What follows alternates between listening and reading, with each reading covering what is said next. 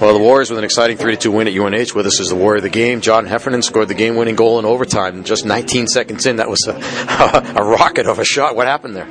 Uh, the D chipped it up, and then we chipped it to the middle. Um, and I was, had a little bit of space, and I defenseman came over, so I tried to bring it to the middle and just went in. Mm-hmm. Was there a, a, screen of any sort on that play? Uh, I think the defenseman, since I brought it in, the D probably screened the uh, goalie a little bit and just went over his shoulder. So. Um, obviously, the feeling's got to be pretty good. I mean, with with the win, you had two hard fought games this weekend.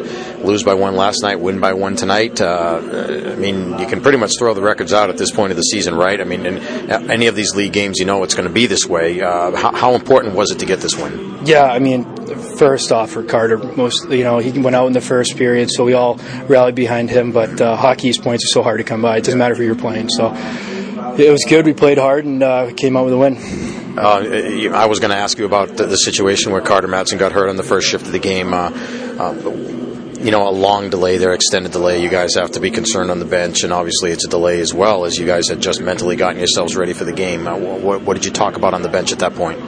Uh, we just wanted to stay focused on the game. We still needed to play a game, and uh, obviously he's a really important player, and obviously a really good friend to all of us, but um, it is what it is, and we need to play the game, and then after the game, we'll worry about it. So I think that's basically what our fo- we were focusing on.